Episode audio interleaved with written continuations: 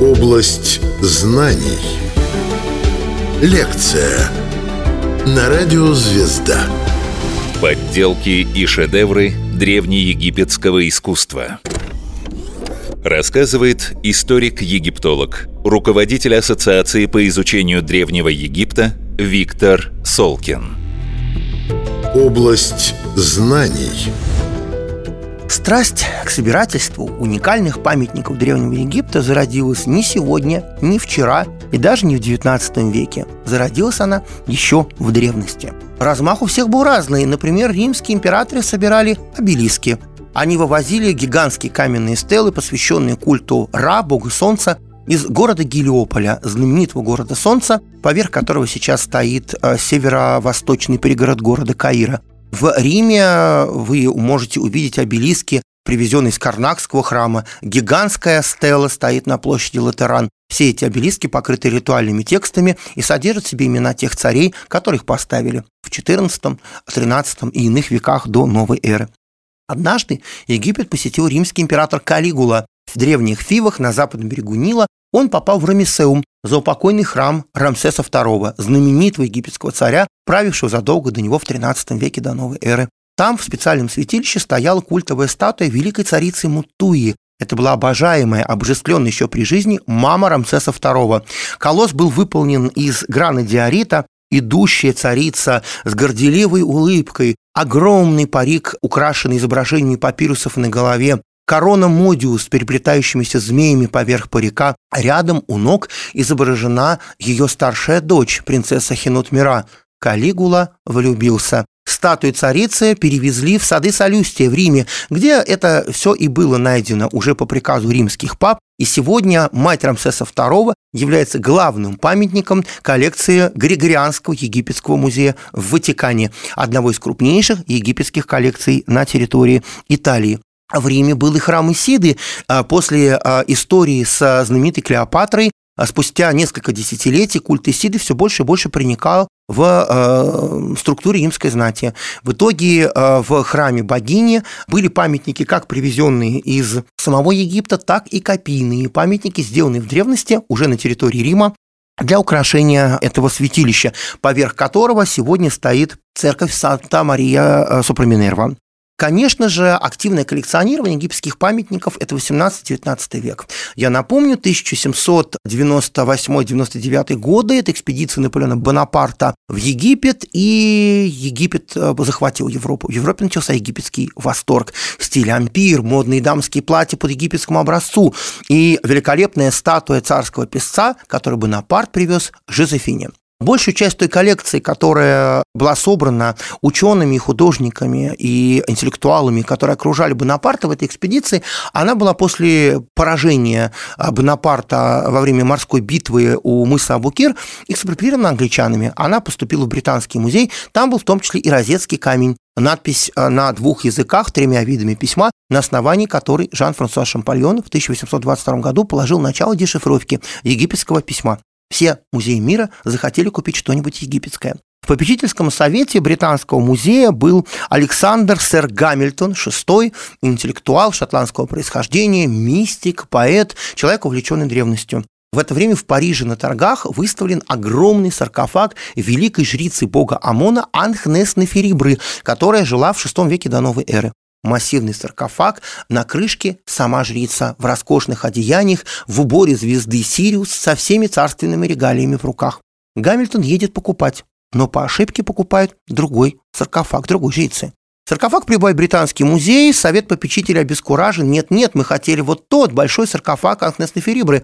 Нет в этом ничего страшного, отвечает Гамильтон, выкупает саркофаг, ведь он и сам собирал древности, и оплачивает доставку той цели, которую хотел Британский музей. Анхнес Неферибра прибыла на берега Темзы. А вот тот другой первый саркофаг попадает в родовое поместье Гамильтонов, это замок Шатлеро в Шотландии.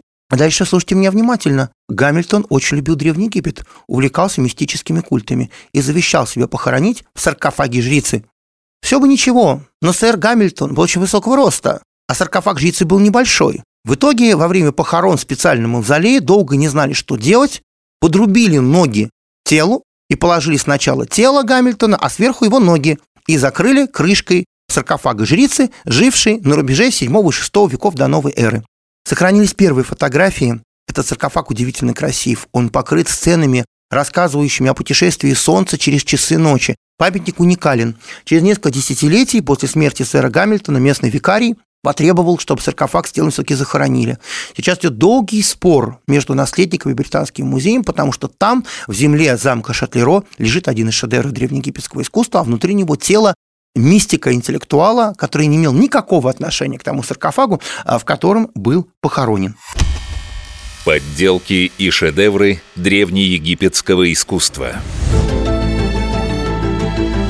Область знаний – Конечно, не только музеи, но и частные коллекционеры хотели приобретать египетские вещи. В итоге, конечно, началось то, что он впрямую можно назвать разграблением Египта. Что мы хотим, если сам Жан-Франсуа Шампальон, дешифровщик египетского письма, когда он прибыл в Египет, он из гробницы Сети Первого, из самой красивой гробницы Долины Царей, киркой, кувалдой и пилой вырезал рельефы, которые сейчас выставлены в Лувре. Мы должны себе представлять, что помимо той части рельефа, которая вывозилась в Европу, целые куски рельефа соседние просто разрушались в тот момент, когда работала пила, фреза и вот все эти инструменты, которыми европейские коллекционеры вырубали эти памятники для того, чтобы поместить в, их, в европейские музеи. В Британском музее хранится так называемый бюст молодого Мемнона. Мемнон – это герой античной мифологии. Так назвали верхнюю часть огромного колосса Рамсеса II, который когда-то украшал один из дворов Рамисеума, его заупокойного храма в Фивах. Сегодня, если вы приезжаете в Рамисеум, вы видите нижнюю часть статуи, ноги и часть тела царя, сидящего на престоле. Голова и торс украшают сегодня Британский музей. Если мы говорим о частных коллекционерах, то, конечно, у них не было такого зачастую размаха, как у сэра Гамильтона. Они покупали вещи меньшей величины. Например, мало кто знает, что очень страстным коллекционером древности был известный всем врач Зигмунд Фрейд. И в музее лондонском Фрейда вы найдете в кабинете а, великого доктора а, потрясающую коллекцию египетских бронз и египетские рельефы. Среди этих рельефов были и фальшивые памятники. Спрос рождает предложение. Не все могли себе позволить подлинные памятники по очень высокой цене, и в этот момент речь идет о конце 19-го, начала 20 века, на рынке появляются э, качественные, порой даже очень красивые и странно недорогие вещи которые начинают страстно покупать не самые богатые коллекционеры. Именно так постепенно рождается египетский рынок фальшивых вещей не только у Фройда, но и у многих других собирателей в коллекциях появились вещи, сделанные в Берлине. Этого поддельщика и фальсификатор так и назвали – «берлинский мастер». Его рельефы были очень красивые. Представьте себе кусок камня, на нем профиль мальможи, в парике, соблюден стиль 25 века до новой эры, соблюден стиль того некрополя, откуда мог бы происходить этот рельеф, например, некрополя Сакара, знаменитого некрополя Мемфиса, но если мы включим аналитический ум, то мы поймем, что отбит камень слишком красиво, нет трещин, прекрасно сохранилось лицо. Странно, словно бы из стены выпал фрагмент рельефа с самым красивым фрагментом этого изображения. Есть и ошибки. Неправильно сделаны локоны парика, немножко неверно выполнена форма глаза. Это берлинский мастер. Звали этого человека Оксана Слонян, он был армянином, который родился в Греции. Его семья занималась антиквариатом. И в какой-то момент э, человек, который был очень талантливым скульптором, понял, что сделать хорошую фальшивую вещь куда прибыльнее, чем выискивать раритет и потом предлагать его коллекционерам. Достаточно быстро он сковал на этом себе состояние, он уезжает в Европу, в Берлин и дальше Египетский музей в Берлине, а крупный музей в Лейдене и Брюсселе покупают поразительные египетские памятники.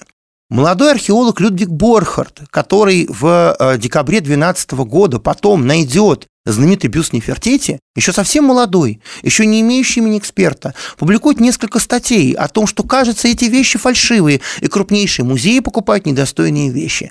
Естественно, он столкнулся с полным непониманием цеха, потому что музеям пришлось оправдываться перед своими меценатами. История была закрыта до 1960-х годов, когда по завещанию Оксаны Асланяна был опубликован его архив. И многие музеи Европы со страшной скоростью вынимали памятники из своих витрин. Подделки и шедевры древнеегипетского искусства.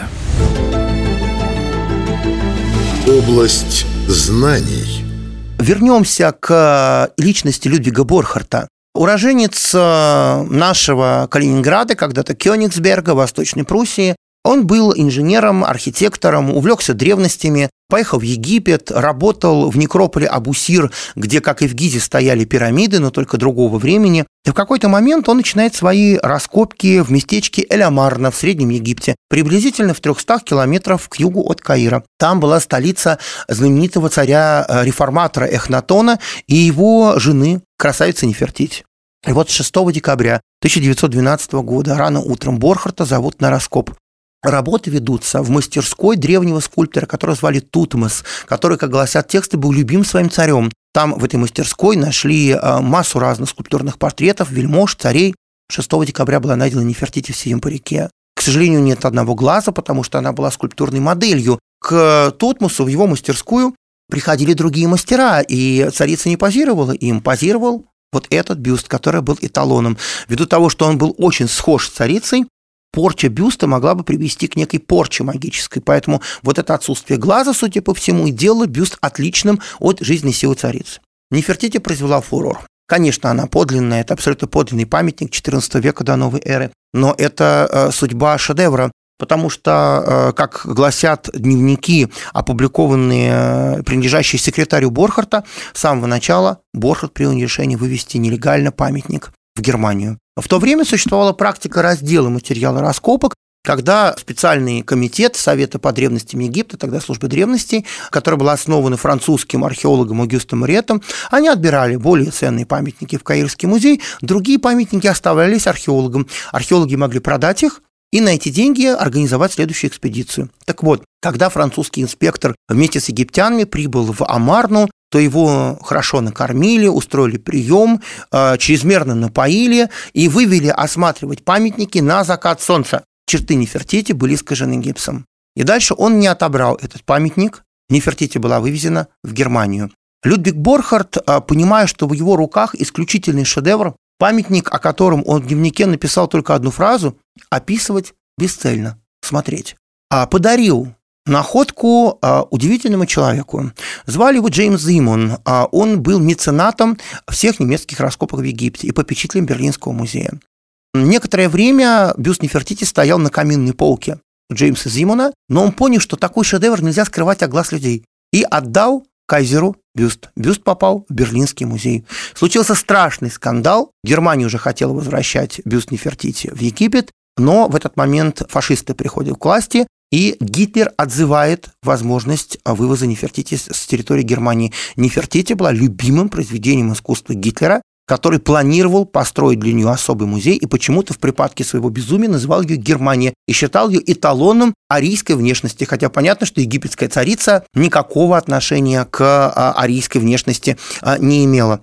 Началась Вторая мировая война, и великие памятники искусства оказались разделенными. Бюст Нефертити в синем парике был спрятан, обложенный минами в соляных копиях Меркер под Бременом. Второй портрет Нефертити, который изображает ее молодой, из э, невероятного золотистого кварцита, который так близок к загорелой коже молодой девушки, он оказался в бункере под зоопарком Берлина. В итоге бункер открывают наши с вами советские солдаты. С невероятной сложностью разминированный бункер дарит миру огромное количество произведений искусства. Молодая Нефертити, ее скульптурный портрет, хранились тайно потом в Эрмитаже. И только когда Никита Хрущев принял решение все эти памятники отдать в ГДР, на некоторое время великий хранитель Эрмитажа и египтолог милиция Эдвиновна Матье а, продемонстрировала ленинградской публике, пережившей блокаду, фантастический по своей красоте бюст царицы. Соляные копи Меркерс разминировали американские войска, и дальше Эйзенхауэр, американский президент, передает Нефертити в Восточный Берлин. Только в 1991 году бюсты увидели друг друга в соединенной коллекции Берлинского музея. Несколько десятилетий тому назад один швейцарский искусствовед Анри Стирлин, не египтолог по образованию, предположил, что Нефертити столь совершенный, что наверняка является подделкой. Нет, это не так. Тогдашний хранитель великого бюста, выдающийся египтолог, историк искусства Дитрих Вилдунг, сделал полную томографию бюста. Было установлено, как скульптор Тутмос накладывал тонкие слои гипса на известняк, чтобы создать лицо царицы на основе ее скульптурного изображения, на основе ее портретной маски. Были химически проанализированы все пигменты и даже сам гипс, который содержит в себе те вещества, которые есть в грунте Амарны, старой столицы, где когда-то жили Эхнатон и Нефертити. Подделки и шедевры древнеегипетского искусства. Область знаний. Не со всеми памятниками этой эпохи было все просто. 12 год явилась Нефертити. 1922 год находка гробницы Тутанхамона просто погружен в египтоманию. Все крупные музеи хотят купить памятники эпохи Амарны, эпохи Хнатона, Нефертити и их преемников. Один из антикваров предлагает для Лувра к покупке удивительный памятник, так называемую голову арфы. Египетские храмовые арфы украшались часто головой скульптурным портретом царя или царицы. Из темного, очень благородного дерева сделано лицо, длинные миндалевидные глаза, очерченные пухлые очень красивые губы, длинный подбородок, высокие скулы. Этот портрет имеет то ли Эхнатона, то ли Нефертити, хотя форма глаз немножко странная для инкрустации. Парик тоже выполнен из другого дерева и надет на эту голову, тоже, наверное, многих мог бы смутить. Но Лувр хотел египетских шедевров. Памятник был куплен за колоссальные деньги. Спустя многие десятилетия был проведен анализ этого произведения искусства, потому что все-таки многих хранителей голова арфы смущала. Этому дереву было 400 лет. Оно было эндемиком Индонезии. Памятник был сделан с помощью современных для 20 века орудий труда. Голова оказалась фальшивой. Еще одна знаменитая фальшивка тоже не покидала долгое время зала Лувра. Это выполненная из э, нежно-голубого стекла голова скульптурная, которая приписывалась Тутанхамону. Немножко странная форма глаз, немножко неправильная форма парика. Но Роберту де Сеневалю, который был тогда хранителем Лувра, очень хотелось купить эту голову. Она скорее, вы знаете, ее можно найти в интернете. Естественно, я думаю, многие из вас захотят после этого зайти в интернет и посмотреть иллюстрации. Она, например, шедевр арт-деко. Она сделана в 20-х годах, она напоминает памятники своего времени. Но даже в начале 90-х годов на официально опубликованной истории Древнего Египта выдающегося французского ученого Николя Грималя на обложке стояла голубая стеклянная голова Тутанхамона. Был не так давно сделан химический анализ. Стекло современное, есть элементы стального абразива, голова была сделана совсем недавно, в начале 20 века. Там же в Париже на одном из аукционов был продан удивительный совершенно памятник. Это большая статуя царя Санусерта III, великого владыки, который правил в XIX веке до новой эры. Памятник изображал великого фараона со всеми необходимыми атрибутами, инсигниями. Экспертизу, подтверждавшую, что это подлинник, делал Лувр. Дальше сомнения родились в Берлинском музее. Берлинский музей сообщил коллегам, статуя была уже продана, был сделан анализ.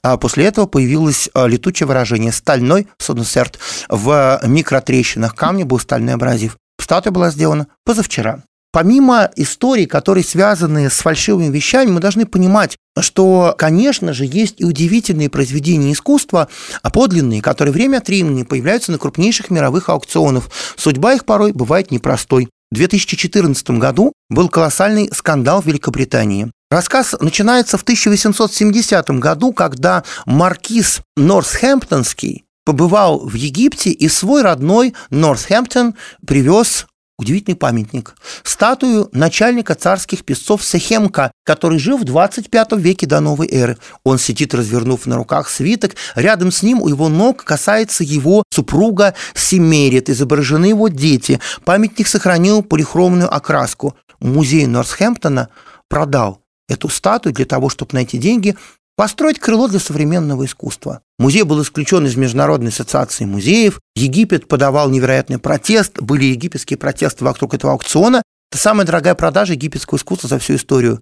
15 миллионов 760 тысяч фунтов Великобритании – это не единственная история. В 2017 году на другом крупном аукционе продавали голову статуи Богомона с портретными чертами Тутанхамона. Кварцит, видимо, происходил из Карнакского храма. Египет не смог доказать, что памятник вывезен нелегально. История происхождения этого памятника странна. 5 миллионов 971 тысяча 285 долларов. Неизвестный покупатель, скорее всего, из стран Персидского залива. Как это было при Калигуле и римских императоров, как это было при русских и европейских путешественников. Египет притягивает своей страстью. И сегодня время от времени стоит заглянуть на сайты крупных аукционов, чтобы просто хотя бы посмотреть, какие потрясающие произведения порой возникают на поверхности моря частных собраний и тонут в нем на невероятное количество лет. А так хочется встретить вновь. Рассказывал историк-египтолог, руководитель Ассоциации по изучению Древнего Египта Виктор Солкин. Область знаний –